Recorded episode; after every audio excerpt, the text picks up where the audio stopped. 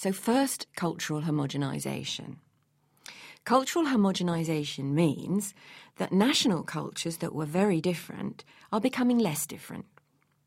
Influences such as global media and communication, the internet, or international travel have created similarities in consumer tastes across world markets. This has resulted in the national markets that they represent and also the customers within those markets buying similar products and similar services in most parts of the world. The term global village is often used to describe this phenomenon in which the world's population now shares commonly recognized cultural symbols. Cultural homogenization is seen as providing an international context and marketplace in which global brands such as Nokia mobile phones and Levi jeans become aspirational lifestyle symbols that are recognized worldwide within very different national cultures.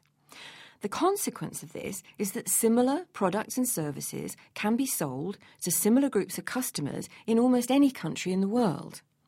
Cultural homogenization therefore implies the actual, or at least the potential, for the worldwide convergence of markets and the emergence of a global marketplace. However, in reality, we all know that the idea of one homogeneous global village is nonsense, since national cultural diversity between and within nations is still huge. For example, despite joint membership of the European Union, European countries and cultures are very different indeed, and that's true of every part of the world. So, what does this idea of cultural homogenisation actually mean in practice? What it does not mean is that everybody in the world is now the same. But what it does explain is the emergence of global market segments. These are international groupings of consumers who have more in common with their counterparts in other countries than they have with other groups or market segments within their own country. Consumers within global market segments have common needs and preferences. For example, the business traveller or the youth market. The business traveller global segment has been the basis of successfully targeted global services by airlines, car hire companies, hotel chains, and financial service companies.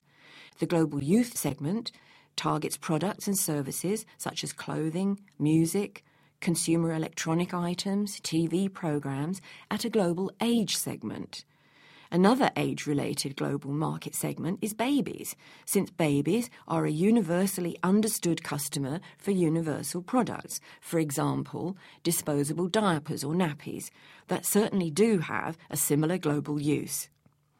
Indeed, the global market for disposable diapers is worth about $6 billion, and it certainly fulfills a similar function for all its customers in all markets worldwide. These all constitute specific global customer segments towards which companies can direct specific products or services worldwide. An interesting recent potential global market segment may be that for observant Muslims worldwide. There have been a number of startups of companies whose international strategies specifically target that customer group on the basis of common consumer preferences across different country markets in the various regions of the world. One obvious example is that of banks developing financial products that work within the requirements of Islamic law.